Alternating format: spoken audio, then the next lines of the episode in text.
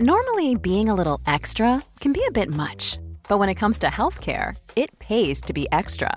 And United Healthcare makes it easy with Health Protector Guard fixed indemnity insurance plans. Underwritten by Golden Rule Insurance Company, they supplement your primary plan, helping you manage out of pocket costs without the usual requirements and restrictions like deductibles and enrollment periods. So when it comes to covering your medical bills, you can feel good about being a little extra. Visit uh1.com to find the Health Protector Guard plan for you. Hello and welcome to the 19th episode of The First Exchange with me, your host, Lydia Daydal. Um, 19 episodes and we've got a good one. I know you'll be sick of me saying it because I say it every single time, but I was absolutely thrilled. Um, I reached out to this wonderful woman um, a couple of weeks ago to see if she'd be interested in coming on the podcast, and delightfully, um, she was, and we arranged for her to come in this evening um, to to record the podcast with us. Um, Andrea Horan. For anyone who doesn't know Andrea, she is an incredible entrepreneur. I know she'll probably, you know, won't won't want me saying that, but she is so inspirational in terms of her attitude of having an idea, having um, a, a, plan in place for a project or a campaign or a business, and just going out and absolutely nailing it. Um, started out in PR, um, had a, a long list of different jobs that led her to taking a year out to go on holidays traveling with her sister, um, where she came up with the idea for a nail bar uh, called Tropical Popical. And now, if, if you live in Dublin, you know Tropical Popical. It's it's become a community based part of, of, of Dublin culture. Um, she also has a podcast called United Ireland Podcast, which is all the political stuff that you don't want to hear about, she's discussing with Una Mullally and they're spinning it back to you in a refreshing, honest, interesting fashion.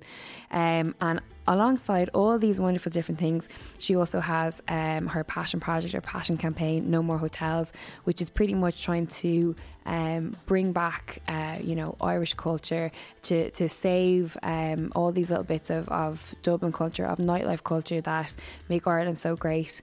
Um, so we had her in to talk about her life, you know, what she's passionate about, all the different things that are going on in her life to get a little insight into who she is and and how she manages to have all these different things going on and to do them all so well.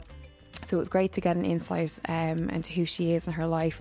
She also spoke very candidly about her dad and her dad's death. Um, really interesting, very um, eye opening and emotional conversation with, with Andrea tonight.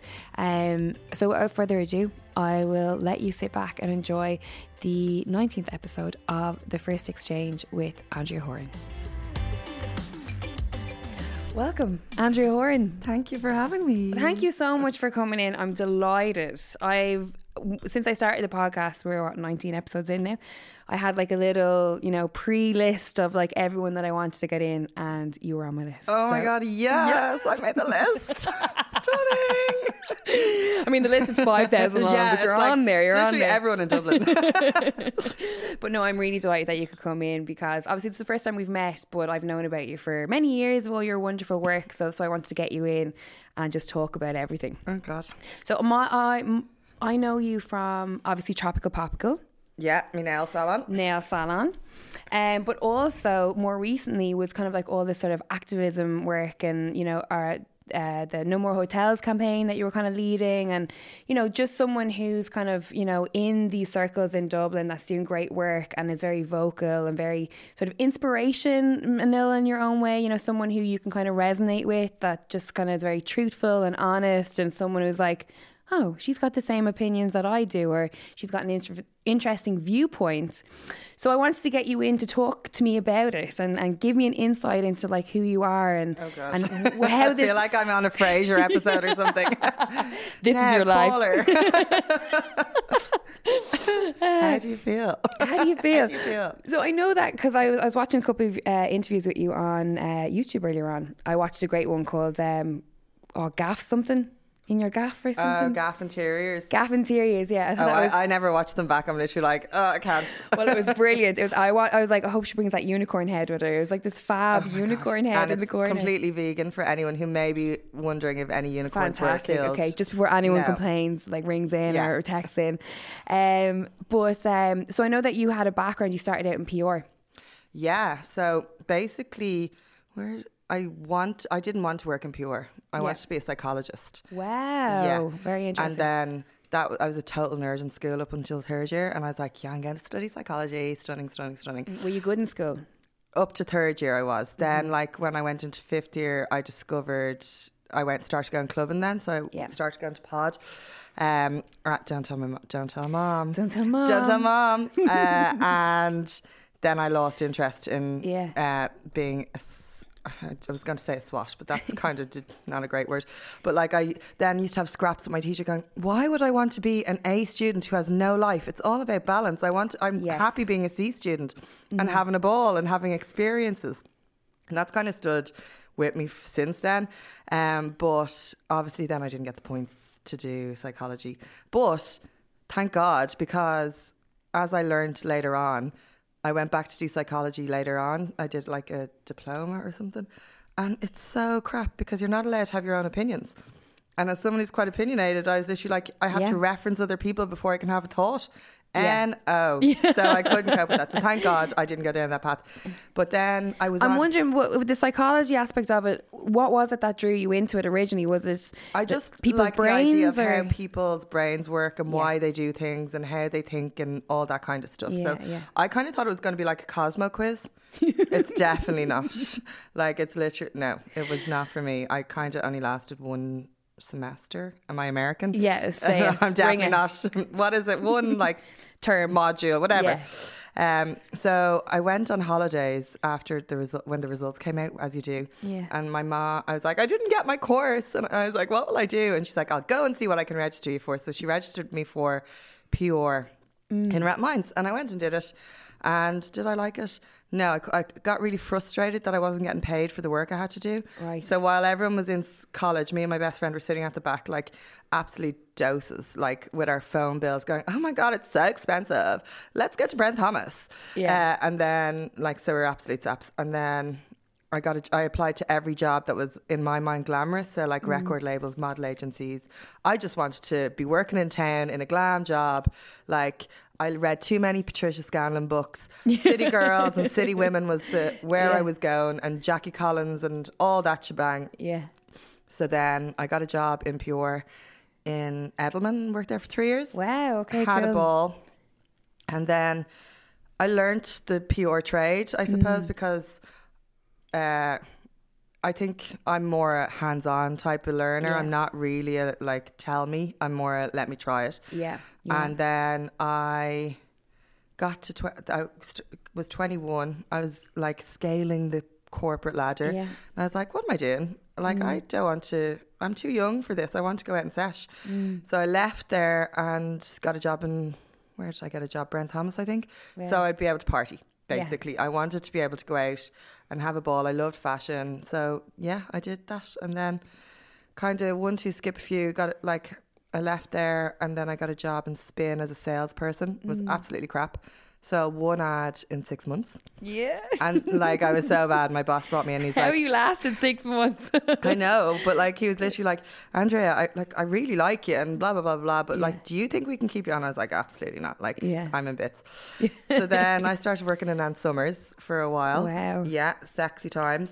Uh, that was got like I did my interview there, and they were literally like.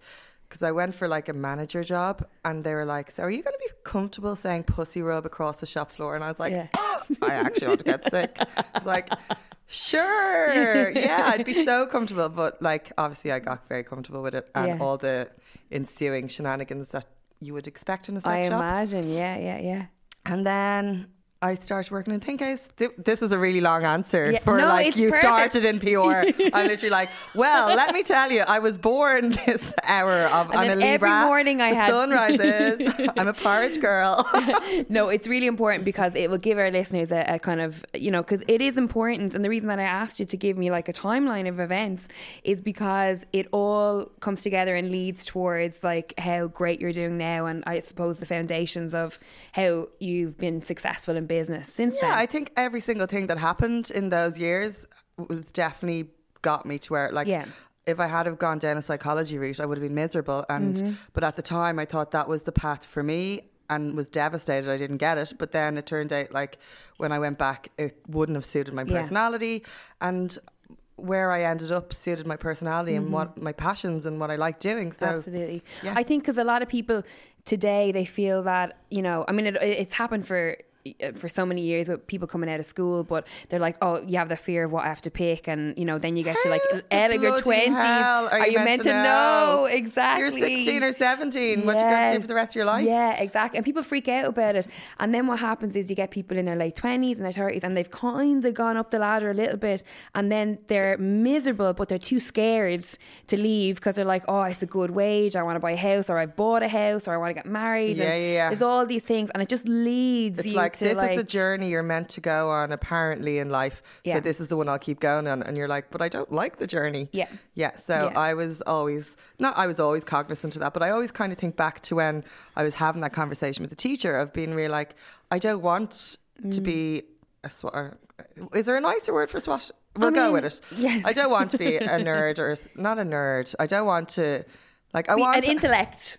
Was that it? Would we say intellect? Shane, can we Google it? What's the I, correct term? For I want to have balance. Yes. Okay, I want to enjoy my life as well as working hard. Yeah. And I think that has led has like I realized then that that was the life I wanted to live. I didn't want to be like at one stage I wanted to be a surgeon. Wow. Like obviously I would be the worst surgeon in the world. a because it's like fully work. I'd be literally like, but when am I going out and? When can I clock off? Yeah. so yeah, I think it de- like I just don't know how you would know what you want to Yeah. be, what you want to be when you grow up, but a but mm. also to actually listen to what you like doing rather than mm. well, I have to get a girlfriend or a boyfriend, have children, get a house, Yeah. da da da. da. Because mm-hmm. even we even see that when people are, you know, a little bit aware of where they want to be in life, they still have that like fear ingrained in them. Like I sometimes get it, so like you know, I have this like a split thing where I'm like, oh, you're chasing, you know, you're working for yourself, you're chasing your dreams, you're doing everything that you want to do, you've all these goals in place, but then sometimes in the quiet times, I'm like. Holy fuck! What you're am I doing? You're 35. What are you doing? You're not married. You're not, you don't have kids. You don't have a house. Like fucking hell. You know, it's it's all this kind of like the fear kind of creeps in a little bit. I, you just have whenever to- that happens, I always think if I died tomorrow, what would I be happy with the day I had today? Yes. And then if like I'm thinking, oh well, I wish I had a husband and children when I died, well then I'll go get them. But Mm. Yes. like at the moment, I'm literally like, no, I had an absolute ball today, stunning. I can go happy. Um, yeah, so that's kind of that's my leveler all the time. If I'm ever Yeah. like, oh shit. And then if I did, if I look back and go, no, that was a shit day, I'll be like, what will I plan for tomorrow to make sure that's the best day ever? Do you find as someone who's because I mean you have uh, obviously your business is going on and all your different projects and campaigns that you've started, but you are very much in the public eye as well. You do a lot of media and different things. Do you ever find that you kind of get that like question of like so women, you know, kids, marriage? Do you feel like you're? Sometimes I feel like I get asked about it because it's kind of like, oh, you're leading the charge against like, you know, the marriage the kids thing. And I'm like, why are you even bothering asking me about it? It's not relevant. Do you know what I mean? Do you Yeah. find that it's No, important to well, talk about it? Or I think that I live under a rock in my world. I'm literally mm-hmm. like I literally live my life away and do the Yeah. bits I need to do if I need to publicize something or if I need to utilize something to like get an issue uh, some attention. Mm. Um, but in my mind, I'm literally like under a rock. So B, nobody. I don't think I've ever been asked, and I think maybe I've been quite vocal about like where I stand on it. Have I? I don't really know. Nobody's ever asked me, but like maybe they just don't care. But also, I also am very like surrounded by a very varied mix of mm. people. So like I don't I like I see some of my friends who they grew up in like this is the girls group and this is the boys group and everyone's pregnant and everyone's engaged. And I feel like oh my god I just do not under I I completely understand how much pressure you must feel because you've no one to go out with anymore you're literally your whole peer group is doing something that you're not involved in. Yeah.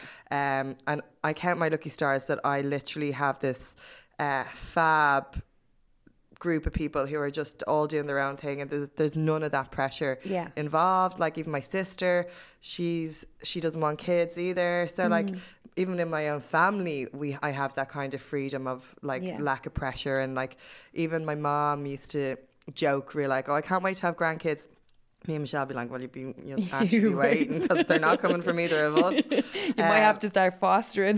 but then when she she married remarried and then she like uh had grandkids with the partner's children Mm. or whatever and she's like oh no no I, i'm glad you don't have kids. And we are literally like see? You have to trust Yeah. choices. It, like Yeah, let's talk about your sister for a minute because of all the interviews that I um, listened to, you reference her quite a bit, and it seems like she was quite an integral, still is an integral part um, of some of the decisions that you've made. I know that you referenced about how you both went away. Is that right? yeah Um, so like me and michelle were the most opposite of each other we killed each other as like most sisters do Mm. Yeah. but like i was literally ready to be a townie from the age of 15 i was like get me into town i want a cosmopolitan life i want to like go to clubs i want to be, work in fashion and Yeah. like literally like re- live in one of those book dreams Yeah. she was the opposite she just wanted to hang out in Tallaght to like like potter along doing her bits and Yeah. whatever. So we were totally different. And then so I went off and did all my bits, and she got a job. Uh, where in like local hairdressers and all, and like got trained up and was brilliant and had a ball and was delighted. And then when my dad died, I was like, let's go traveling because like I needed someone. Not that I needed someone, but I was like, it'd be really good for her. Yeah. Um, it would be really good for me because I need someone to go with for a year. So off we bopped, and like I wouldn't say that I the year was me molding her, but it was kind of like sh- showing her here's the whole world. Do you know that way? And that Yeah. sounds really patronizing, but at the same time, it was widening her point of view. yeah. So we kind of got more and more alike and interested in the same kind of things, I mm-hmm. suppose. And and I'm not saying that you have to go and travel the world for that to happen, and I'm not saying that there's a right or wrong that like you should be a ten or you should whatever. Absolutely not. But I suppose in terms of our personalities, it just brought us like closer together because we'd been such at at the opposite sides of the Yeah. scale.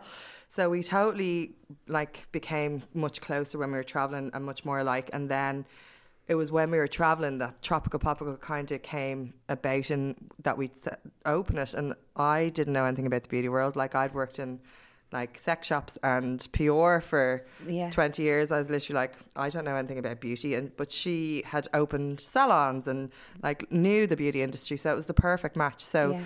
it kind of made sense. So that year was pivotal in our relationship, I suppose, and how we got on with each other and interacted and related to each other. Yeah, it's incredible. It's it's an incredible story. Um, you know, just uh, it's a very it's it's a very sweet story. The fact that you know that you decided to take on or take off, and while you're traveling and exploring this, you know, new relationships within each other and the world, you have this sort of like brainwave. Right, let's do this. We don't know anything about it, but let's just try and Sounds so poetic when you say it it back when I was does, like- literally just us getting wrecked in Asia.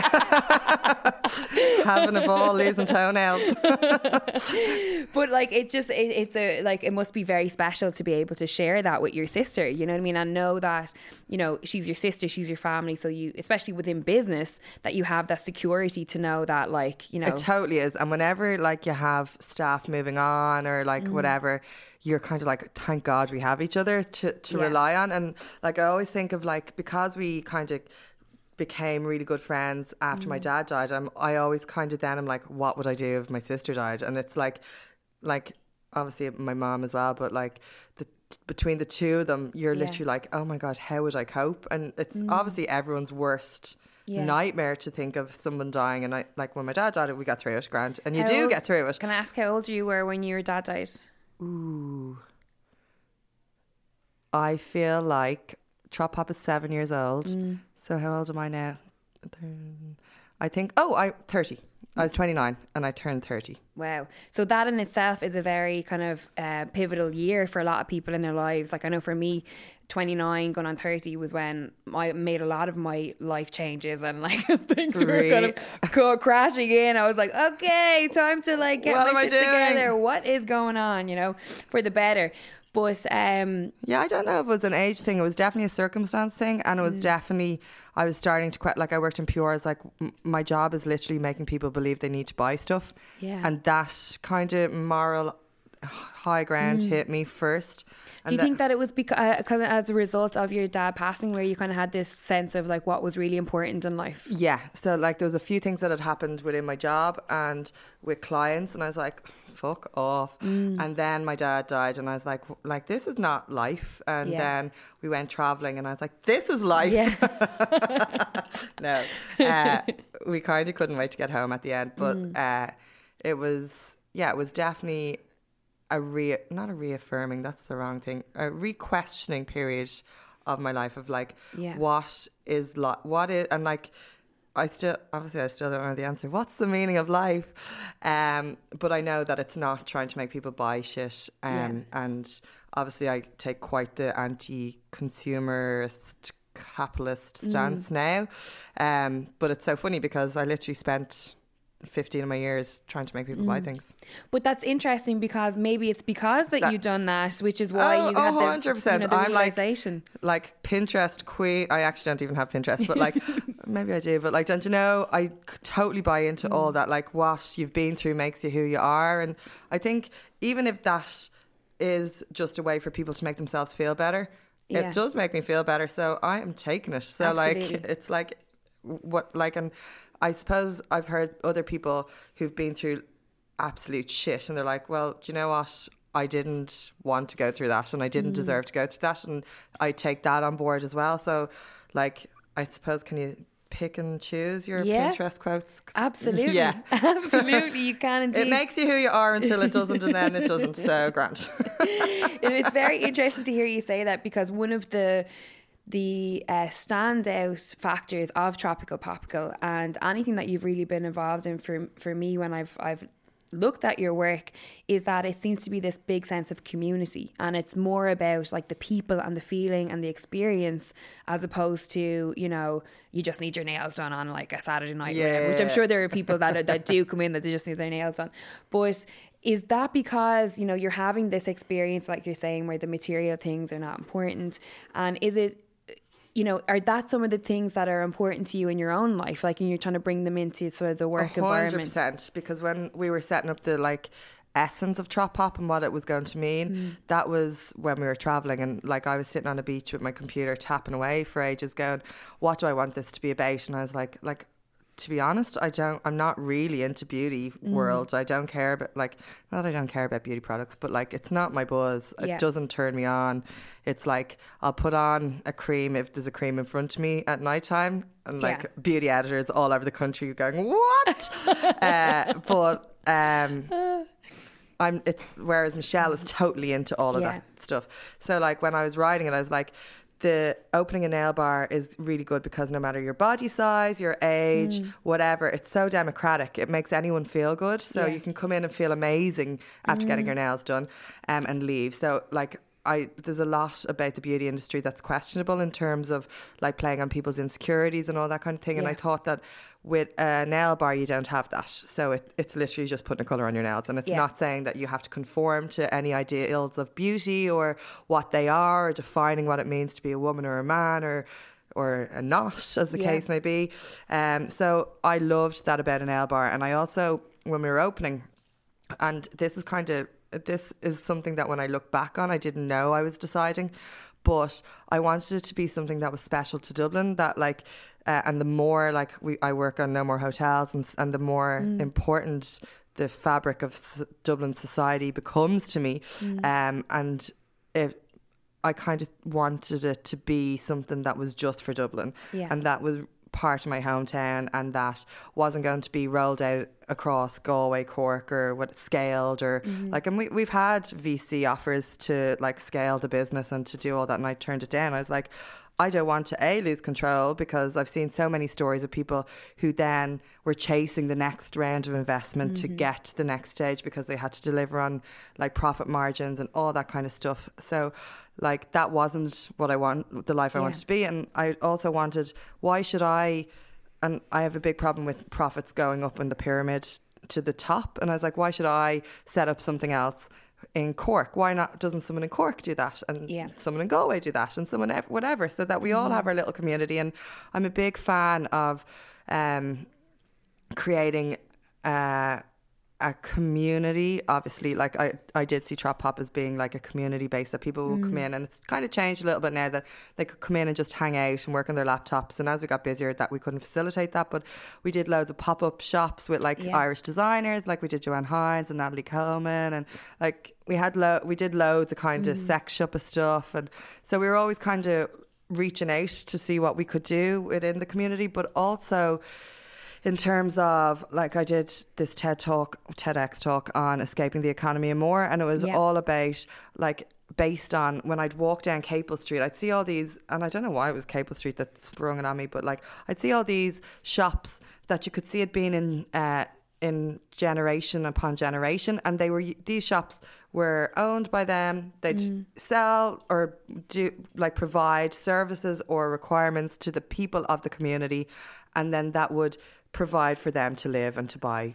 things. So it was like that's what life kind of should be. Yeah. Um, and then when you see the way uh, businesses are set up to kind of workers are being annihilated, they're not being paid, um, and it's all going up to the top of this pyramid. It's like, what is the point of mm. working? Like, and then when you see people who are just so obsessed with working all the time to get to the next level, it's like a job really, and the def like the reason that working and jobs were created was to give us a reason to swap money for services. Yeah. Whereas now it's trying to, it's people are defining themselves mm. as who they are based on what they do. And I think that is where a lot of the issues of I, people swing their dick and well, I'm a VC or I'm a, like, a, Yeah. I'm a, like, what do you, vice president twice removed or whatever. Yeah. It's because it's people's egos. Absolutely. And they're just climbing and standing on who they need to to get more money, more power, and more um, positions, just to make their ego satisfied, rather than the humanity of life. Absolutely. That's so like I've goose pimples hearing you talk like that and to to speak like that and not only because it makes absolute sense and you've tapped into kind of like you know the humanitarian aspect of living right? But also the fact that I imagine it will be very easy for you to go, I accept, I accept, bring in the money, just, I don't give a shit. I'm just going to make it all now and see us all later. I'm off into the sunset and I'm going to be on holidays for the next however long, right? Go back on holidays. don't get me wrong, I like going on holidays a lot. But, like, but you know, so I imagine it's a lot. It, that's why it, I, it's you know, it's kind of a, a, a thing of where I'm listening to you speak and I'm going, you know, fair play to you. Like you have your morals in in standpoint and clearly have your ego in check. Do you know what I mean? And that's why you're successful is that you that sense of who you are and that honesty and that truthfulness in your heart is why you're successful. But I suppose it also goes back to defining what success is for me. So Yeah. for me, success is not having 20 shops. Like Mm-hmm. for me, success is creating the life I want to live. And that's kind of my mantra. I'm definitely getting it tattooed. I keep saying I'm going to do it, but it's like, I just love the idea of like sitting down and deciding how you want each day to look and what Mm-hmm. you want to be doing. And like the fact that I have one shop, it's very easy to manage. Well, it's not very easy to manage, but like um, the minute you have staff, that's when the crack starts. uh, no, but like it is. But I've one shop. Uh, I get to go in and hang out with the girls. I get to like have the crack. I'm not sitting in an office doing HR. I'm not having people report into me on reports and how what our profit margins are. And mm. like I'm like, okay, can we afford to pay the rent? Can we afford to pay our wages? We're all delighted. Yeah. And then that affords me the time and the space and the headspace to do all the stuff that I'm passionate about as well as that. Mm-hmm. So like obviously Trop Pop is lets me do all the stuff I want to do in terms of like I love art and I love branding and I love all that kind of stuff. So we play around with projects within Trop Pop, but then it also lets me do like United Ireland because I love current affairs and politics. So um, I get to do that podcast with Una. Then I and I got to work on Repeal, which I wouldn't have been able to do if I had a full time job because Yeah. it, it became my full time job and the space that that allowed me was just amazing for mm-hmm. for Trop Pop, and I just don't think if I had made different decisions in getting bigger and scaling and w- like making products and all that jazz, that I would have had the time to do those things. And I think those are the things that have shaped me and the things I feel passionate about and that make me feel and I, I don't want to feel like they made me feel worthy or anything, but I've it gave me purpose Yeah. and a, a purpose bet bigger than myself or mm-hmm. A business or achieving a goal that was just about me. It was about a bigger goal for everyone else. So I think that having that space was tantamount to my headspace. Absolutely. It's interesting uh, for 18 episodes of this uh, podcast I always ask the question about life purpose and do the people that there I have my guests on the show for a particular purpose because I've seen something in them that I think our listeners will find inspirational or interesting. And I always ask about life purpose and do you believe that one life purpose exists and that you are you are following your own life purpose. So it's very interesting to hear you actually touch on it. And like let me ask you the question, do you feel like you are fulfilling a life purpose and and what is it for you? Is it, you know, obviously we're saying that it's a lot more to you than just having a successful business. It's being able to give back in these different ways and use your voice for the betterment of, of your community. Um so do you feel like you're God, completing your life purpose? I would have to go back and figure out what the meaning of life was because without knowing that, how do you know what the purpose of life is? Yeah. And all you can do is try to do the best you can with what you with what your morals look like. And for me, that looks for me, my things are community, um, and humanity, and trying to make things a better place. Heal Mm. Where did the that world, Make make it it a a better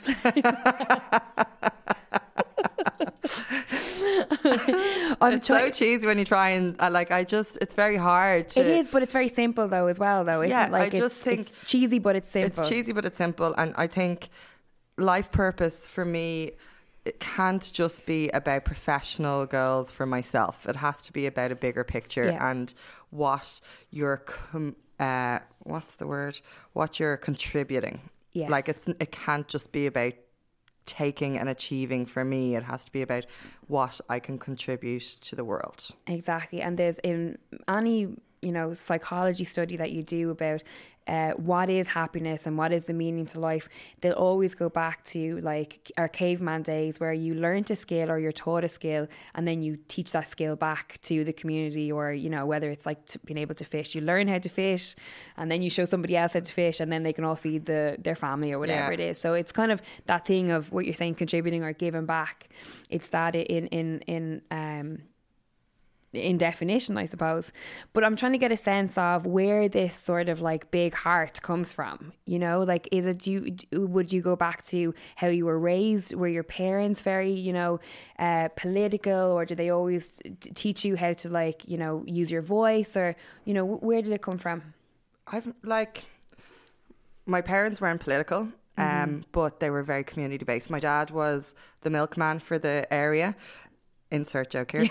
Uh, uh, but he was like known throughout the community, and like if anyone was ever in need, they'd come to him, or like if anyone needed money, or if anyone needed like help, or so like he was definitely a stalwart of the community. So I suppose it came from that, and my mom has always been very headstrong and um yeah so i suppose if you put the two of those Yeah. together the perfect dynamic. uh, But, like- headstrong with a big heart, like amazing. yeah right? but it was always it wasn't like there was never illusions of grandeur or Mm. like ego or anything like that we were like a working class family in Mm. our house we were like we were spoilt rotten like anything we wanted me, me and my sister got or like not uh, material wise but like we were like adored you Yeah. know that way so i think that as well as um my dad being the community kind of man, then my mom being like, I don't know. Mm. It just, I suppose, it all come. I I can't put my finger on it. Yeah. It comes from where you come from. Absolutely. And it's interesting that you say, you know, that you had this recognition or your, your awareness of being adored. That's a very specific word, you know, a very lovely word to use that you were adored and to feel that from your parents is something that, you know, when we think about like children and how they develop over the years into adults, a feeling of being adored as a child by your parents is is is very important and i'm wondering is that where you get this like pure confidence from because it's confidence and it's it but it's not ego it's oh like my god, you like it's so gas when people are like, "There's confidence." Where Yeah. like I literally, if you t- spoke to me in like I remember my best friend still now. We were in school together, and she was very confident in school. If somebody spoke to me in the class, my whole face went red. I literally hated speaking in public. I hated anyone asking me anything. I hated attention. I just wanted to be kind of like in the background. Mm. So like I don't know where then the flip happened. Yeah, I because you're think so flamboyant and so, you know, like so fashionable, and you're somebody who you would want to look at, and like, you know, you're the aesthetic and just, I suppose like like as much as we were adored as kid children or whatever like we there was obviously we didn't have like the perfect childhood like Yeah. so like we also had our own issues to deal with and like I definitely um think that when I started going out with club like I put, put so much down to clubbing Yeah. in a good way like it definitely gave me like not a purpose. That, I don't want to swing that around too much, but it definitely brought me out of my shell and gave me confidence and Yeah. gave me a place in the world, I suppose, that I hadn't mm. felt before. And whilst I was like shy and like I'd been put through drama school and everything to try and bring me out of my shell, and I just wasn't having any of it. Whereas clubbing did that and Yeah. and gave me a community that of like minded people because I was never your typical girly girl. I never want like I was never like one of the girls, do you Yeah. know that way? But then I was never like one of the lads either. So I was like, where do I fit? And I ne- Mm. Yeah. like whereas clubbing was kind of full of these like others, do you know that way? And it was like finally I'm not I, i'm not like and even now like when I look Mm. at like I'm not a like there's no typical anymore but I'm not sweating to get married and have Yeah. kids and then I'm not sweating to like play rugby or do you know that way so like I kind of clubbing gave me that Mm. Yeah. community and I think that's where my confidence came from Mm. um did you find yourself feeling a little bit found when you found that kind of like club culture? A hundred percent. And Yeah. like it started with pod and then it went to Temple of Sound and then like it was proper like clubbing, like Yeah. uh tech uh, was it techno music? It was techno music, but Yeah. like Columbia Mills, all that jazz. So I was like going out to go clubbing and then like it kind of then I discovered the cherry on top, which was the queer community. So it was literally like all the kind of extravagance and the, uh, I, I hate saying the fun, but like queers have more fun when Mm. They they go out. Like they just have more. Well, they do because I know from like you know, uh, like my my token gay friend Terry, we both know, like when our bunch of friends want to have a good night out, we ring Terry because we know that we're going to be Yeah. bored, and it's like just that inclusion of like just like be free, have fun, you know, like just dancing, just not caring. the you know. difference of like and both have their place Yeah. but like when you go back to a session full of straight people and a session full of queer people Mm. Yeah. like you have the crack you're sitting around you're like buzzing at the straight session you go back to the queer session everyone's putting on a show the Mm. Yeah. like wigs are out we're getting the sequin numbers we're Yeah. like there's a show we're going to Yeah. town on it so like Yeah. I suppose there's just a different type, and like I love both, and like Mm. Kind of veered between the two equally, Yeah. um, and love both. But I suppose it's just a different type of Mm. extravagance. Absolutely. I'm like, let's to the nearest queer bar. Let's go. Um, what day is it? Yeah. Wednesday. Witchy Oh, Wednesday's on. Yes. Hi, Beta. We're out. Um, but so then, um, what I want to ask you as well, when you got decided to get into obviously the repeal project, um, the no more hotels. Uh, what was the other one that you done? Obviously, United Ireland is obviously you know that's a very important podcast um, for right now. So you're kind of bringing in all these like you know things that are passionate to you that are kind of in the public space at the moment. A very interesting time for people in terms of like the youth of today not wanting to vote or not really caring about voting and not caring about what's happening in their communities because we have this, you know, um, kind of cultural shift at the moment where people are, as you say, con- consumed with consumerism and like the next best thing or looking a certain way or doing this or doing that. So for you, I mean, like obviously you're talking here about how important it was for you to give back and to, to contribute, but did you ever kind of stop and go, like, if I get too far into this, could it affect like my business or my brand, or am I moving away from, am I getting into kind of like deep waters or serious territories? Do you ever think about that? I do. So, like, I suppose I've never strategically approached where these things were going to go. Yeah. So, like, they've all happened organically and about something I've been passionate about and that's affected me, and that I'm like, this has to change. And how can I contribute to that in any way? And when uh, I started Hunreal Issues to kind of the other one, Hunreal, um, yeah. to work on repeal. Mm. Um, for sure, I remember when we were we kind of I'd worked in PR, so I was I put it together as a PR plan of how like the like the structure of the campaign would be. Yeah. And at the time, James Kavanagh was working for me, and we were sitting in the office, and and Ashling Lawler as well. And hi, Ashling. And we were sitting there, and I remember going before, like before we'd kind of done the plan. I was like, we need to be to make sure that we are confident to tackle any subject that is going to come up. So we spent like eight weeks just fully researching everything before we were going to come out and publicly um, make a stand about it because I didn't want there to be any grey area of like where we were unsure about something or where we were preaching something where it was wrong or whatever. Yeah. And I think in that situation, if you're going to take that stance, you need to have the information and you need the, Yeah. to be able to back up what you're saying. So we kind of took that time out. And then as we were about to do this, I was like, uh, if I like so there was two kind of questions in my mind. It was like will i publicly associate myself with this or will we just do it like anonymously? And i was like firstly i think the campaign needs people who are going to be public about it. And like you were saying earlier that like your media profile or whatever i don't really i'm like a little hermit and whatever. Yeah. and i like i didn't really want to. And i was Yeah. like but if other people see people coming out and saying I support this, then mm-hmm. they'll be more confident to do it, and that's what it needed. But I did question if I do this, am I going to have pickets outside Tropical Yeah, you're the sacrificial lamb, you know?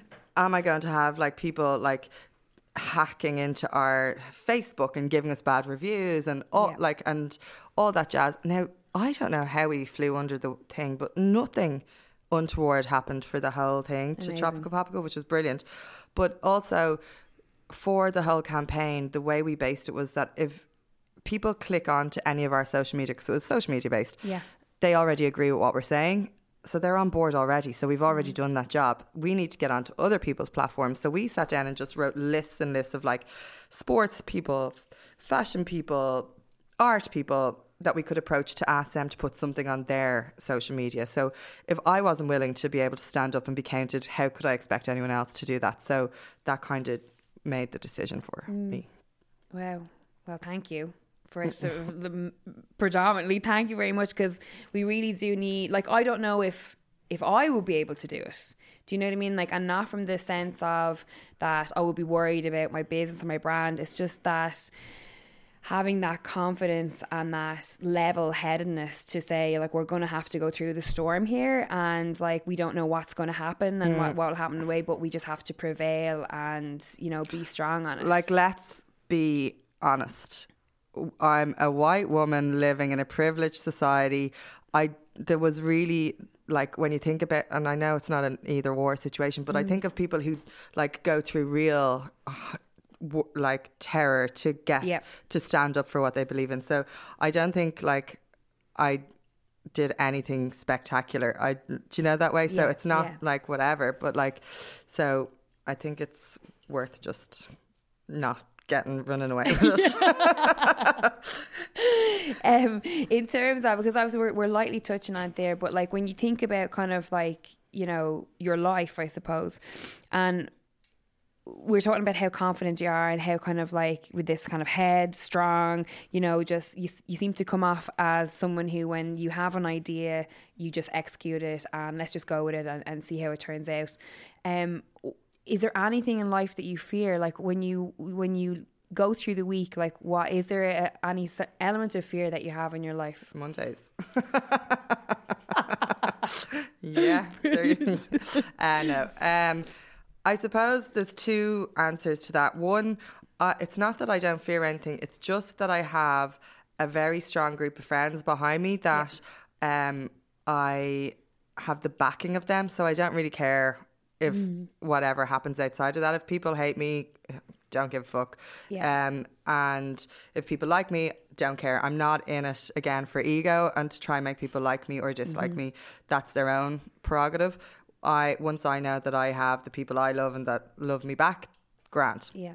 And I'm like, I think that's another bonus from being uh, not in a two way relationship when you've got like a boyfriend or a girlfriend that you're they become your plus one and who you rely on for everything and then Yes. if that breaks down you're kind of back to square one whereas mm-hmm. I've been pretty much single for most of my life. So I have this like full array of people who fill different spots of what a partner would. So like mm-hmm. that each of those needs is ticked. Um so I have a really strong support network. Mm. So, like, I don't care about whatever. And then, what was the other part? What was the question? Oh, fear. And then, yeah, I don't like. I've a very kind of strategic mm. mind in that, like, I don't go into things blindly and go, okay, like. I'll usually know the outcome of what's going to happen and be prepared for that. So it's not that I'm jumping into things going, "Fuck it, let's see what happens." Like it's it is a- measured a lot, like most of the time. So Yeah. I am kind of very cognizant of what will be, what the ripples would be of something, and Mm-hmm. sometimes that those ripples are a good ripple, and then if Yeah. they're not going to be, then I weigh back in. That's really a, a, very um that explanation or definition of the relationship term that, that you brought in there. That's really really interesting, and that's something that I definitely resonate with. Um, you know, when people. No, I mean I don't want to say that I'm getting it all the time, but in conversation, maybe you know, where friends might be like, "Would you not just try and you know jump on Tinder or Bumble or whatever's yeah, going?" you on?" will. What? And I was like, I'll "Yeah, have that as well as everything else. We can have it all. but I'm like, I, I, I that that that way of breaking it down that you have all these people in your life that fill these relationship kind of like little quotas that are along. That's something I definitely feel like as well. I feel like I'm not missing out on anything because Yeah, I have all these people that you know feel a certain type of um whatever it is. And maybe that my fear is like actually we were talking about what we were going to dress up as for Halloween. Yeah. And it was like for Trop Pop the theme was something you're afraid of. So it can Mm. either be the typically Halloween thing or whatever you're afraid of in life. Yeah. So I was like, What am I afraid of? And Michelle was like, Commitment and I was like, Gas. but I don't think I don't think. I am. Like I think I'm like, no, it's fine. I'm totally Mm. open to it. But I think I am afraid of relying on one person to deliver everything I need in the world. And I don't think I would like that because I like the fact that I, and even I'm arranging my 40th birthday at the, at the moment and I'm literally like inviting all these different groups that I, not that I keep separate on purpose, but I love having my night out with this person and I have different experiences and different ways of enjoying people's company. And the thoughts of bringing all that together is literally like what it would be like to bring a partner together. And Yes. I don't know if I'm into it. I think I like jumping between mm. things and it like they say variety is the spice of life i love being able to do that and that some nights i'm having like the co like and i know you do that with a partner but like what do you talk about after a while like even when I was traveling with my sister, that's kind of why we got into nails because we'd literally be sitting at a dinner table like those. Don't you know when you see an old couple who've they've spent their life together, they've nothing to talk about. No. That was us. I mean, literally like, any news? No.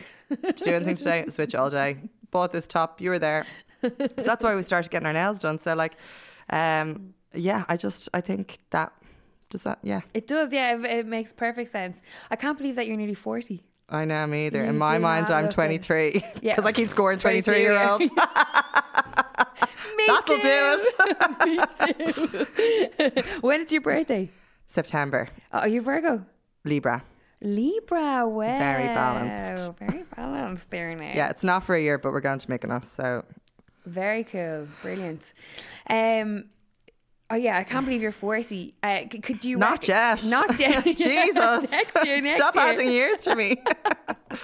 23. Do you recognize um you know like the stages in your life say when you turn 20 when you turn 30 when you turn 40 like when you look back on kind of all the like life lessons life knowledge that you've acquired is there kind of like one or two things where you could maybe like put it down on a pinterest post like or a meme you know what i mean? Like what what have you kind of learned or amassed in terms of like life experience and all that time?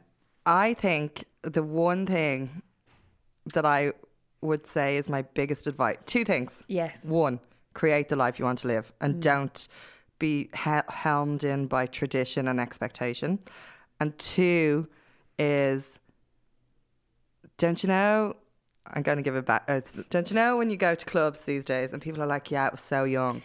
And then they're saying that in a negative way. I'm like, yeah, stunning. Yeah. Because give me the ideas, give me the energy, give me the vibe of young people. I like, I want to embrace that because they have such energy and such mm. a way of looking at things and that I am thirsty for. I'm like I'm like an episode of Death Becomes Her. Like I am and not that I want to stay young and I like I think that I don't want I'm not trying to like get my face to look like a 23 year old. I'm not trying to live the life of a 23 year old, but I thrive on the energy and the ideas and all the stuff that youth brings. So when I see a club full of young people, I'm like, yeah, what are they doing? What are they thinking? What are they wearing? What are, what is the future? Uh, And like, I, I love that. So I, I suppose it's like, don't write off the youth and like don't try you don't have to like separate yourself from that just because you're older but be able to be cognizant of everything that the youth of tomorrow yeah can deliver to a better world and suck it up Absolutely. Do you ever think about going into like, you know, schools and doing little like little talks like, you know, because obviously your TED talk was a massive hit and you've done so well on that. Like, you know, who, who did you always know public? Joe's have a thing for public speaking or like, wait till i tell you about the ted talk so because you've made it when you've done a TED talk, don't It's you a know? TEDx, not a TED Talk. I have the worst memory in the world. Like, I'm not even joking. And that, like, even when I'm doing uh, the podcast we're doing, I'm literally like, what's the word for? And I have to, like, really think about things. And the I don't know if it's the older I get or the more I session, but, like, I can't remember as much for sure. And when I was doing that TEDx talk, I everyone was like, Are you really nervous about it? And I was like, I'm actually not. I couldn't give a shit. I will, g mm. like, I don't mind. I can get up and speak in front of thousands like I would do Croke Park. But where my nervousness is, is trying to remember what I'm meant to say next. So mm. you're not allowed to have any prompts or paper and things. So you have to learn it off by heart. And I forgot it tw- twice. I had to stop, get off the stage, look at everything, and like you're in front of an audience, and like so it's kind of a running joke that all my friends are like, "Oh my god, you've done three TEDx talks," because I had to like I was like standing with the lights shining on me again, and everyone thought I was nervous, and I was like, I just can't remember what's next. I just don't have a memory, so I That's- absolutely hate. I love public speaking if I can talk if I'm Free just telling a story Yeah. or whatever and it's like what and I do like loads of public speaking stuff like that Mm. but then if I have to remember a speech oh my god it brings me out in a rash so that was one of the most traumatic things I've ever done Wow. because the two times imagine like the first time I was like I literally can't remember Well, that's what I'm thinking. I was like, whatever about forgetting your lines when you're on there, but having to go off stage off and then stage come back. look at the script back on and I was so particular of every word I wrote on that that I didn't want to get one word wrong so like it wasn't a case that I could just tell a story I was like that is a really important word that I want Yeah. to put in there so it was very poignantly put together so then the stress of it and then having to go off this, and then the second time you're like I've done it again I can't remember Oh my god, I was absolutely mortified. And then afterwards, right? So eventually, like, fair play to Sharon, who was kind of like the organizer. She was like, "We're mm. getting your video. You're getting it. You've like put so much work into it." And I was like, "Okay, fine." So I got there in the end, but then I came off and literally, like, it was not a pity clap, but everyone was coming up to me going, "Fair play to you. You got back up there." I'm like, "Oh, I'm absolutely scarlet." like it was absolutely mortifying. I like literally went to the restaurant and drank about 17 glass of wine after that. I was so traumatized. Well deserved. Well deserved. Oh, even thinking about it now, it was so stressful. But uh, uh, the reason I'm saying about, you know, like, did you ever think about going into schools and that is because you've got a very um, important message in that when you're talking about when you were growing up about like not finding your place in like one group or the other group. And then eventually, you know, as life goes on, finding your place and being found. And then from that spurred this like incredible life of like, business, friends, like social, like whatever it is. But you know what? I I love that, and I always say like the point of difference when you're younger can seem awkward, but when you're older is what your set USP. So like, uh, even when I was opening Trop Pop, I was like, it's going to be really tacky, and everyone's like, nobody's going to buy into that, and I was like, like, uh, I think they will, and I like that was what our USP was that it was a tack fest, Yeah. and like I love that about it, but. I, I don't want to use the word luck because I, I don't know what luck means, but it could have all gone totally different and it could mightn't have been a success story. So Yeah. can I um, assign that to the fact that I hadn't found my place and now I have and then it's all worked out?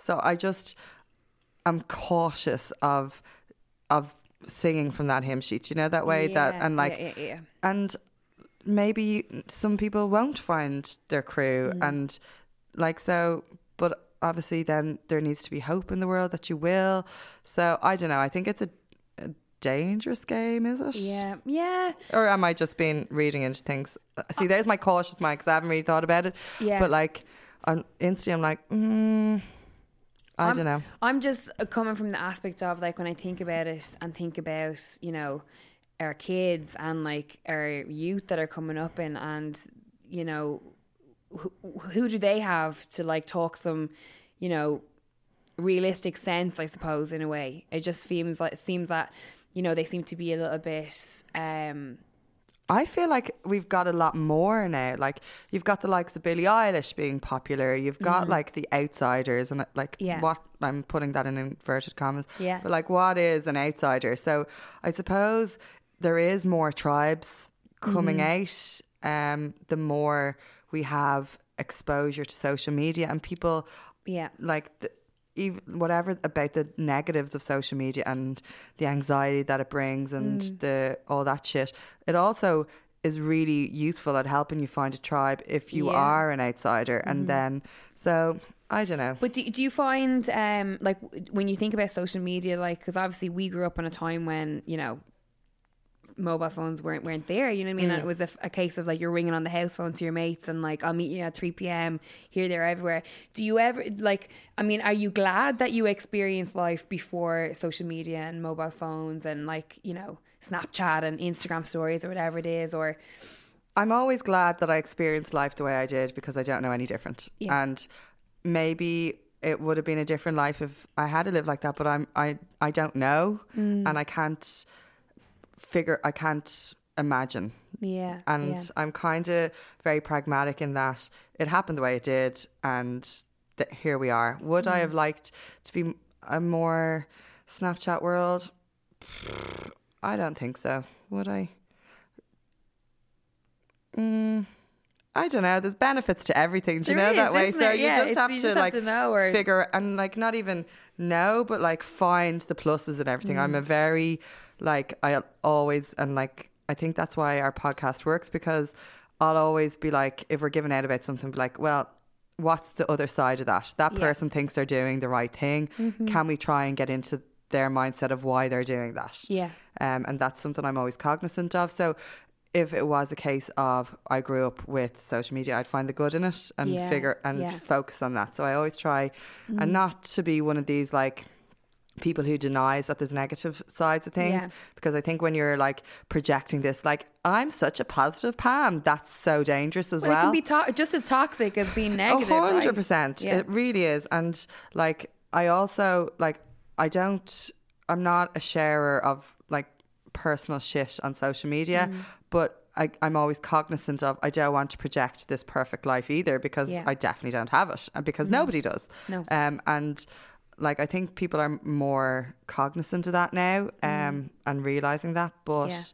Yeah. um but I don't at the same time then I don't think you should have to share your negative side of things to make other people feel better either. Yeah. So, um, yeah, I don't know. No, very interesting. Um, if it ended tomorrow, I don't want to The say the world. If not the world, you leave it. You leave it tomorrow, right? It's quite a morbid question, but it's I I, I like the afterthought of Okay. it. If you were to leave, I I, don't like. mean, some people get kind of morbid. because I, do ask it quite a bit, and some people are like. What the, Every- hell? what the hell? She just asked me what's going to happen when I die. Like, what the, I'm just making it to Every a single person is, is dying. going to die. Yes, hundred percent. It, it happens to you tomorrow. You know, one, are you happy with what you've done so far on this earth? And when your friends are sat around having a glass of wine, having a cheers to you, or a glass of prosecco, whatever it is, how would you like them to remember you? Uh, I think what was the first bit?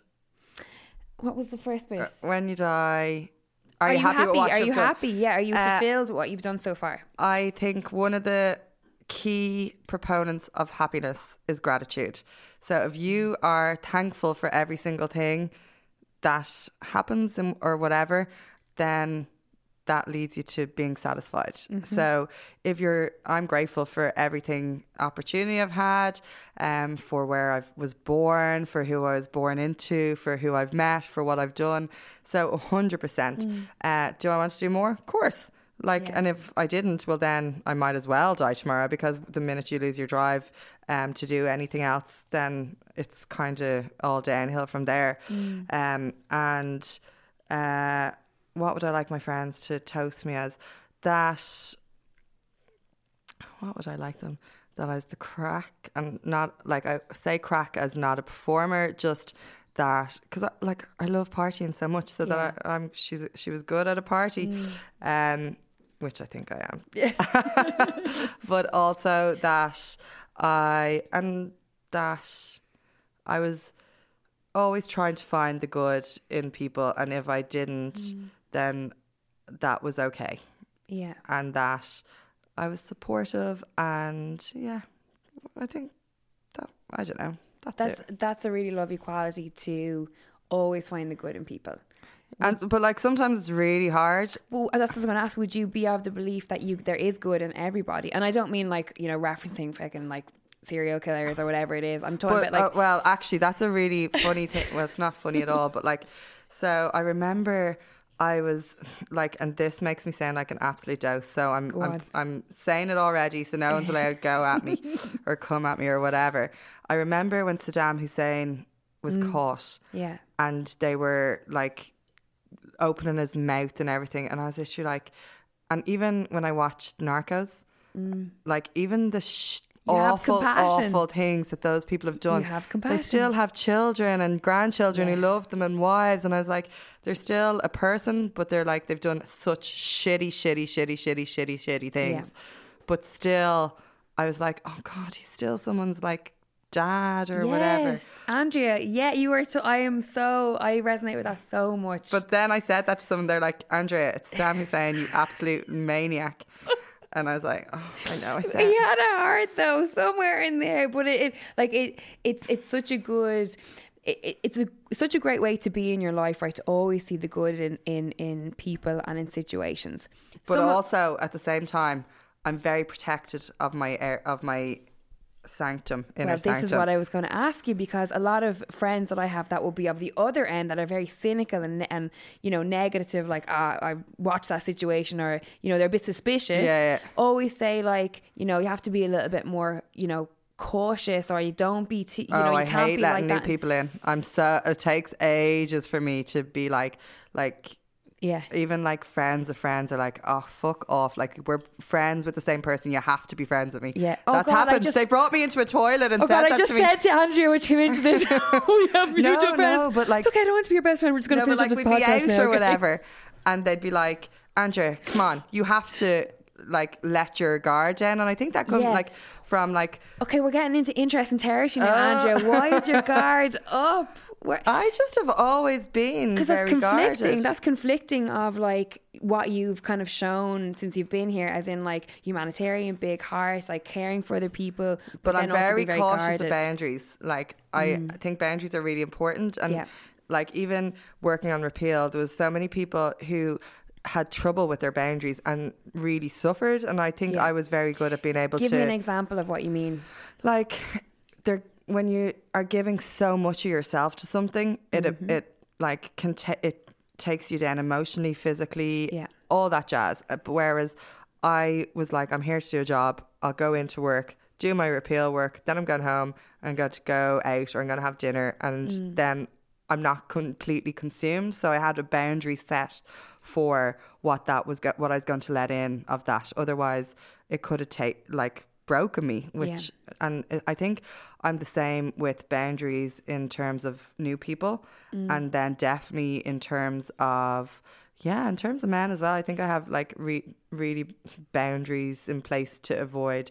I think I'm like so cautious of being hurt, um, that I and I don't think I was like ever badly hurt, but I just Yeah. am like no.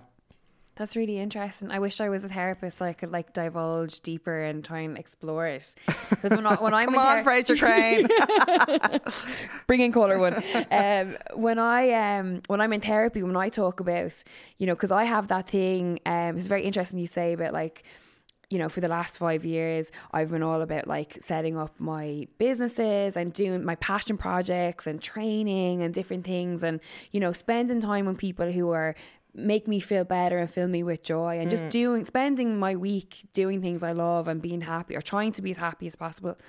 And um, you know, when I think about like, right, what are the in the like with terms in terms of relationships? When I talk to my therapist about it, you know, like, oh, the girls were saying again about would you not just let someone in, or would you not just, you know, we'd love to see you happy, and I'm like, I am I happy. Am happy. Yeah, yeah, yeah. I you you're you're like projecting your, Your own own- shit yeah, onto yeah, yeah. me. I was like, I'm really happy and I'm fulfilled and I'm doing all these things. And for me right now, to have someone, uh, you know, come into my life and to start a relationship with someone, the the the thought of having to like share my life or to sh- split my time yeah. with someone new is like gives me anxiety.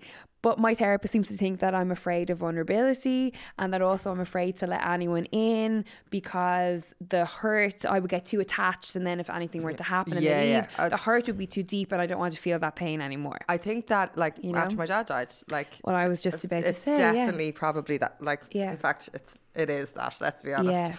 Yeah. Um, You're gonna start crying. it is that. Diversion cough.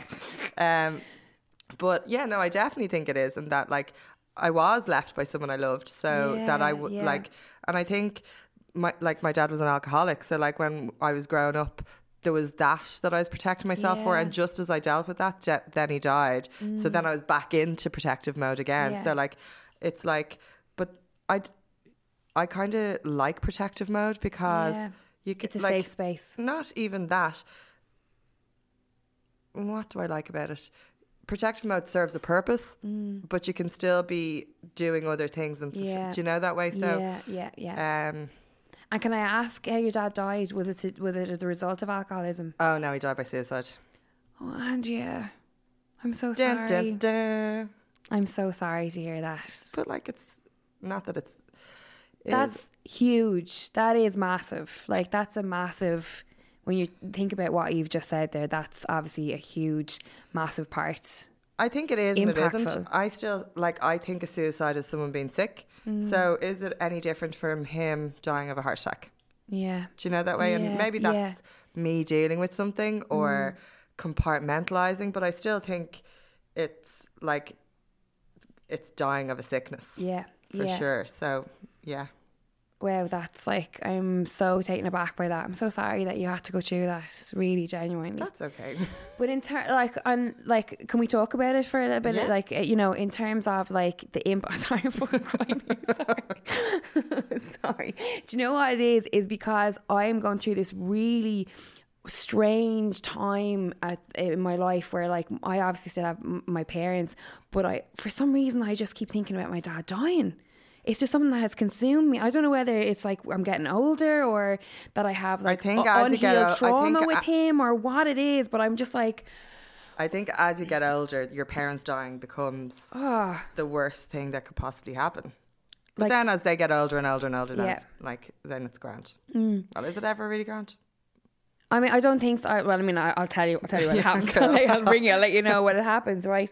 But like that, that brings that you having that experience brings um the going away with your sister even more important. You know, and spe- to have that bond and Yeah, yeah, yeah. like no wonder that you you've got this um outlook on just live your life and be happy and not let anyone in that's going to you know Ruin the buzz. ruin the buzz essentially ruin the buzz you know what Yeah. i mean there will be people that might listen to that will go holy shit like that's how do you how does she get up in the morning after experiencing that because some people could just delve into the um the negative or the not even the negative but the wallowment is that even a word It is now. it is now of that happening.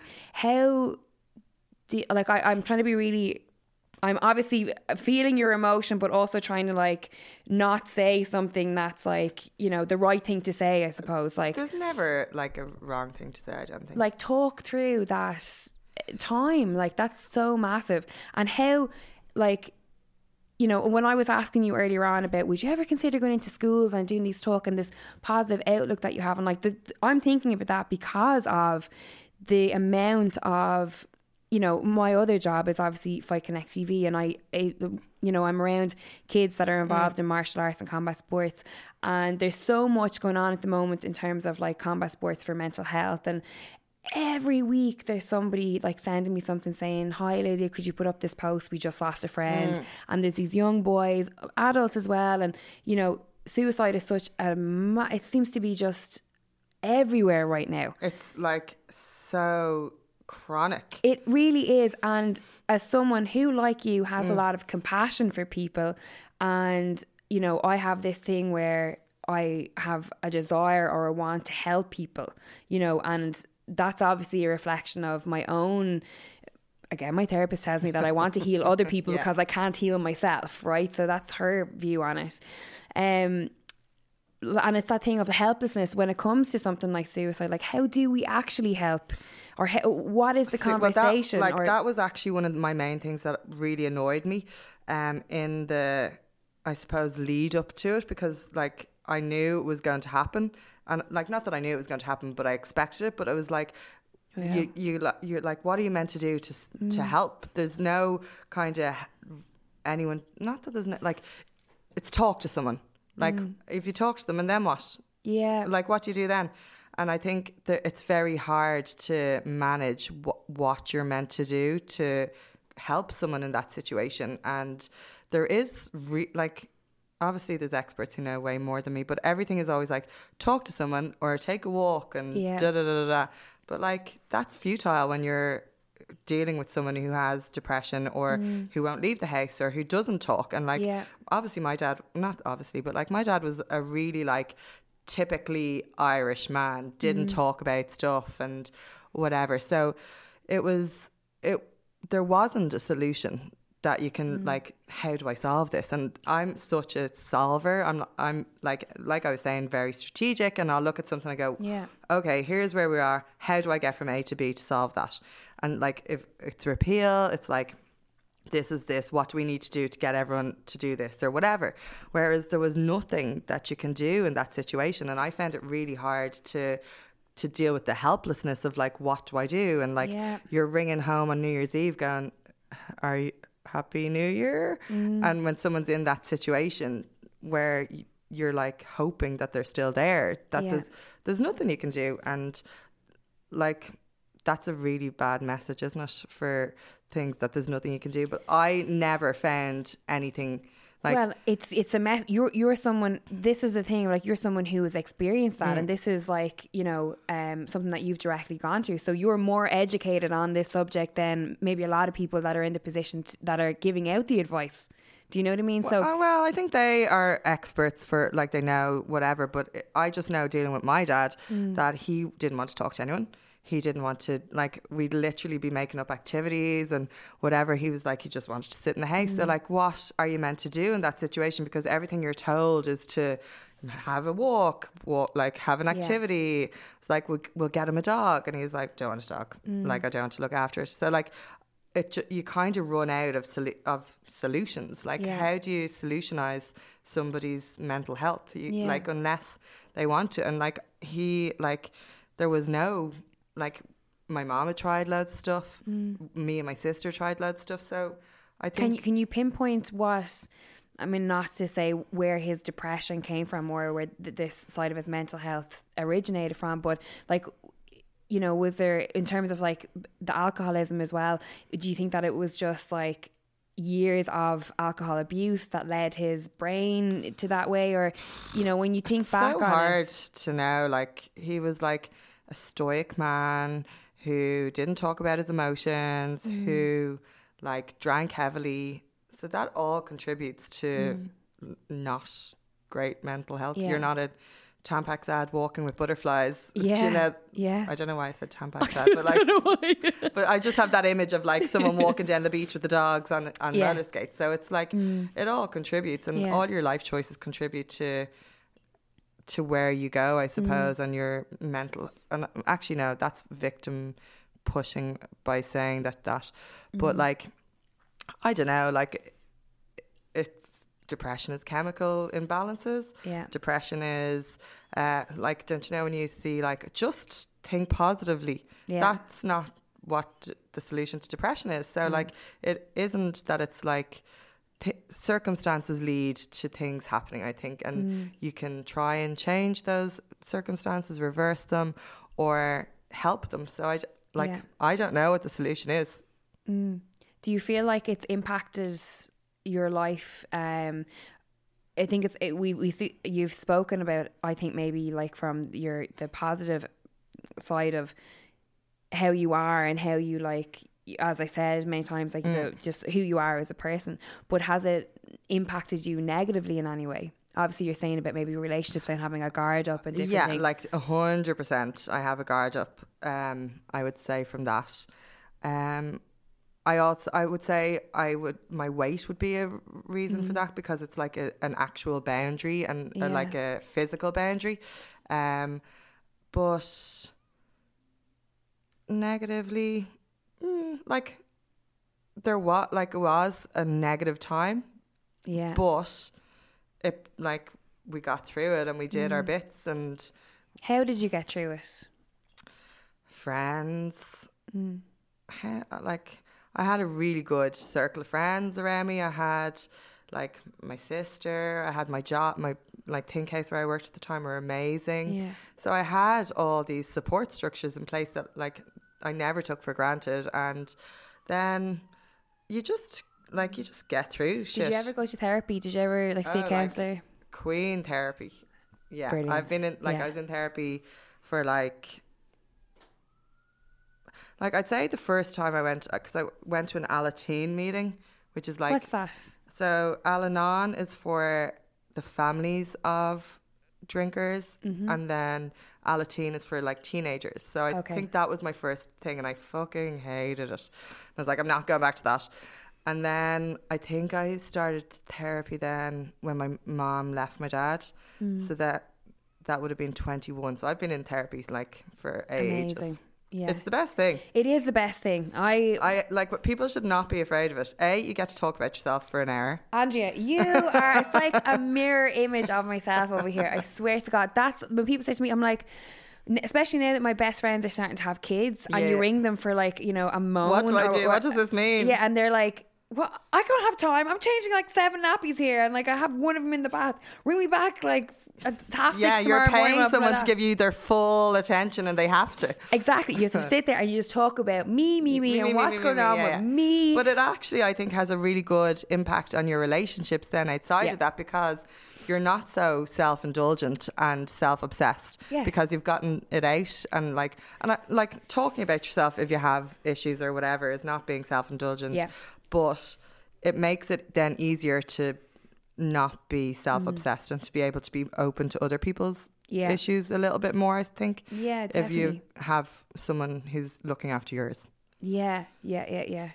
Well, every flag out for therapy here and waving it.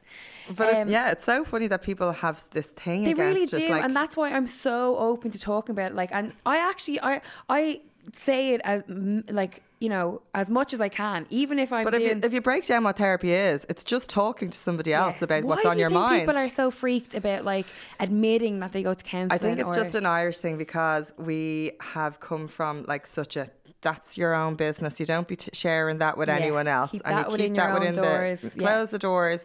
So we've come from that, and also it's a notionsy thing. Yeah. And it's like, oh, you're one off to therapy. Who does she think she is? Do you know that way? Like there is Yeah. a little bit about that. Yeah, But yeah, like yeah, when you break it down, if that's going to help your mental health, your relationships, your ability to know yourself a bit better, and to your to bring yourself to another Yeah. place, like cop on. Absolutely. Then therapy. we should all be doing it. Yeah.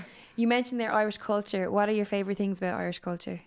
My favourite things about Irish culture are the crack, Gogus Kill. Uh, no, I'm actually recently getting much more into traditional Irish culture, and we were Yeah.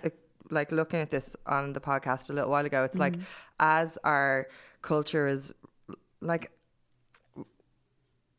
I suppose if you look at what culture means to people, it it can be so problematic because Yeah. then people put who they are as a culture ahead of humanitarian Yeah.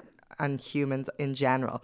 So I'm always cautious of that of like does being a Dubliner define me or am I like putting a lot more um emphasis on this than I should? And I don't know, but as I suppose the issues that we're facing more and more around our culture and the homogenization and the uh, gentrification is happening, the more I find myself turning to trad music, lear- wanting to learn Irish, uh, and bringing it kind of going back to our roots, I suppose, Yeah, and to yeah. Mm. try and keep that alive a little bit and to celebrate that a bit more. So Yeah. definitely getting into that. I'm absolutely raging because I was going to like Cassidy's to see Rake the Ashes most Sundays, and Yeah. then Christina Aguilera was there the week I didn't go. Fuming.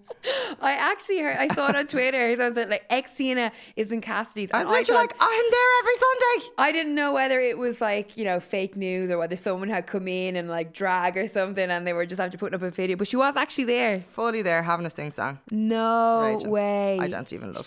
She actually, like, lately, I don't know what it is about Xtina, but she just seems to be having a ball. She really just seems to be coming Yeah. out of herself. Yeah. Must tell her that the next time I have her have her on the phone there. Um, but in terms of the future now going forward, like what what are your hopes and dreams? And uh, you know, business wise, personally wise, you know, do you sit down and think like this is what I want, or are you just more content with like present moment? I'm a very present moment. Like even when we're trying to organize stuff for work, Michelle Yeah. will be like, "What are we doing with this? That will be in two weeks because we need to like order something." And I was like, "Michelle, I can't think outside this week." And it's I don't know if it's a way that people look at time, but I can't get my head around something that is not in the next seven days. Yeah. It's the way I view time within my head. Mm.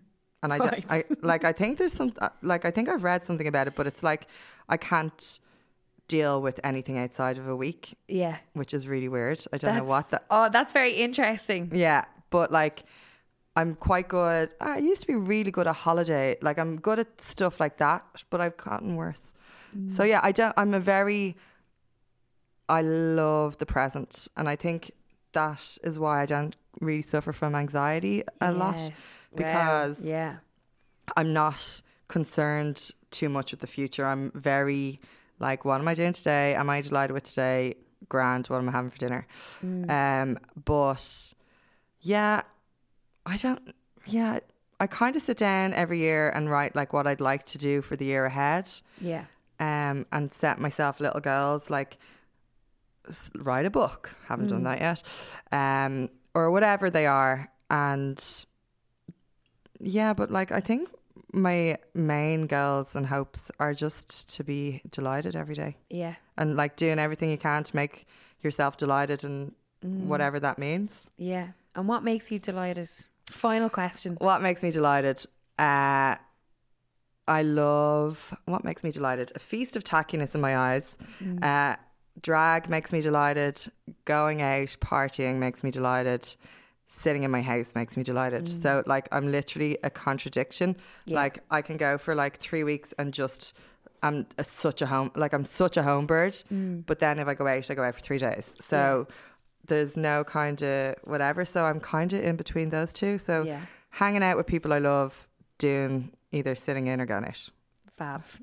and then yeah Sounds and, and then- delightful. but then doing stuff that like i enjoy doing so whether Yes. that's Which is what what's going on for you the moment. Obviously, we've Tropical Popical, um, the No More Hotels campaign. That's obviously still in. Like, what is happening there? with no more hotels we've got we're doing we're trying to um showcase clubbing that it doesn't i suppose when uh, we look at clubbing in ireland it's very much uh, no wonder clubs are closing down because it's not commercially viable and like i hate that word that everything has to be commercially viable but that's the world we live in. And if you're a club owner you open for two nights a week friday and saturday from 11 to 3 Yeah. so our licensing laws are in bits. They need to change. But th- with prinks the way they are people don't arrive till one. So you have one to three to make money so how is that a viable business? So what we wanted to do with No More Hotels is take that model and showcase how you could change clubbing into a different format. So that's why we have uh, dinner and a show. So it starts at eight. So it's getting people into venues earlier. Uh, providing them with food and drinks that they pay for tickets for, but providing entertainment. You can't expect people to want to go out early if they're just going to be in a black box. Yeah. But however, if you don't have the funds to invest because you're only open from two hours, then how do you do that? So it's trying to make things more commercially viable, playing around with our licensing laws. If we have to go home at three, well, let's go out at eight. Um, so we've that this Saturday. And then Where is that on? in Wigwam. Right, perfect. And are tickets available? Tickets for are available. They're sold out for the dinner and a show part, but we have this thing called Dublin Island Discs at, from half ten, where we ask people who are doing fab things in Dublin to come and pick ten of their songs that define Dublin for them. Wow. So it's celebrating the city and the people in it as well. So it's kind of um, that kicks off at half ten. There's tickets to that Amazing. from our Instagram. Cool. That's so cool. Yeah. So we've no more hotels, tropical, popical, and then anything else. Uni- United, United Ireland. Ireland. podcast. Yeah. Yourself and Una Mullally. Yeah, She's brilliant. Um, I love that because don't you know when you take in so much current affairs and you've nowhere to channel it, your mind can go bananas. So Yeah. it's so nice to have something to channel that into. and refreshing for you know me as a listener to hear this kind of topical conversation that's going on but it's being discussed by your peers um but you in being discussed in a language that you can understand Yeah, which is yeah, like yeah. key detail because for me as soon as you get to like the news or like anything that's going on the radio that's political and i just like I, something happens in my brain where it just goes no Turn off, turn snooze." off does, doesn't hear anything and there's like sheep like dancing around the fields in my brain do you know what i mean so like it definitely is is very important so long may it continue um but yeah what else what else? Oh, go on have I? Well, sure. Look, we'll say it anyway.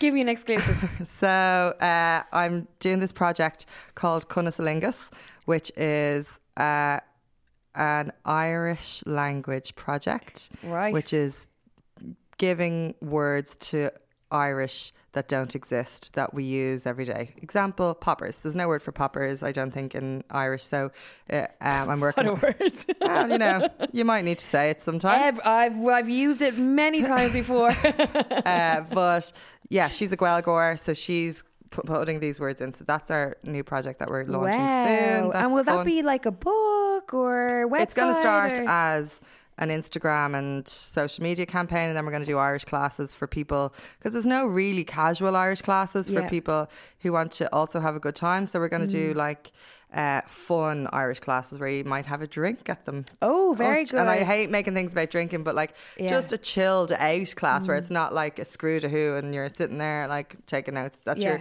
you're picking up the language that do you speak have you got you No. speak our language would you like to I'm as we say, I'm passionate about the language, but not quite with the with the words yet. No, but I have like cúpla focal, but uh, I went. eh, Well done. I went to Dingle a couple of weeks ago for a week's holiday, and we went to a part where like they were speaking Irish, and there was like this man. He was like ninety nine, and he was like speaking Irish to us, and we were just like, myself, and my it's so embarrassing when you don't it's understand so embarrassing. I was literally like, That's why I keep going back. On Will Cadadum, Gulgady on on Letters, Letters. Yeah. and like literally, I was so embarrassed, and he just spoke so like eloquently, and I was like, what a lovely moment to like have gone to look out at this landscape of Dingle and to have a conversation in Irish with Yeah. this 99 year I'm old going man. to Dingle you know for I other mean? voices and I'm sweating because I've never been way. to other voices. I Oh. am dying for it. It is like the dream. Seriously, you'll go and you'll fall in love. I literally did not want to leave Dingle. Yeah, absolutely beautiful. I'm going yeah. to And do a banter. So come down and listen to me talk Oh, banter. absolutely, banter, brilliant. That's good stuff. Have you? And you've gone to uh, other voices before? No, I've never gone. Incredible. Like just you'll just be captivated. Yeah, yeah, yeah I'm jealous. Well, listen, I wish you all the best for the future. Thank you. Thank Thanks you for having so me. much for coming in, and thank you so much for sharing all that. You're such honestly an incredible, incredible human. So well Get a grip. done. Let's not lose her on Honestly. ourselves. I need a shot. I need a whiskey. I should have a bottle of whiskey here. Um, but seriously though, um, I long may all this fantastic work continue. Well done, Thanks. Andrea Horan for the first exchange. Woo.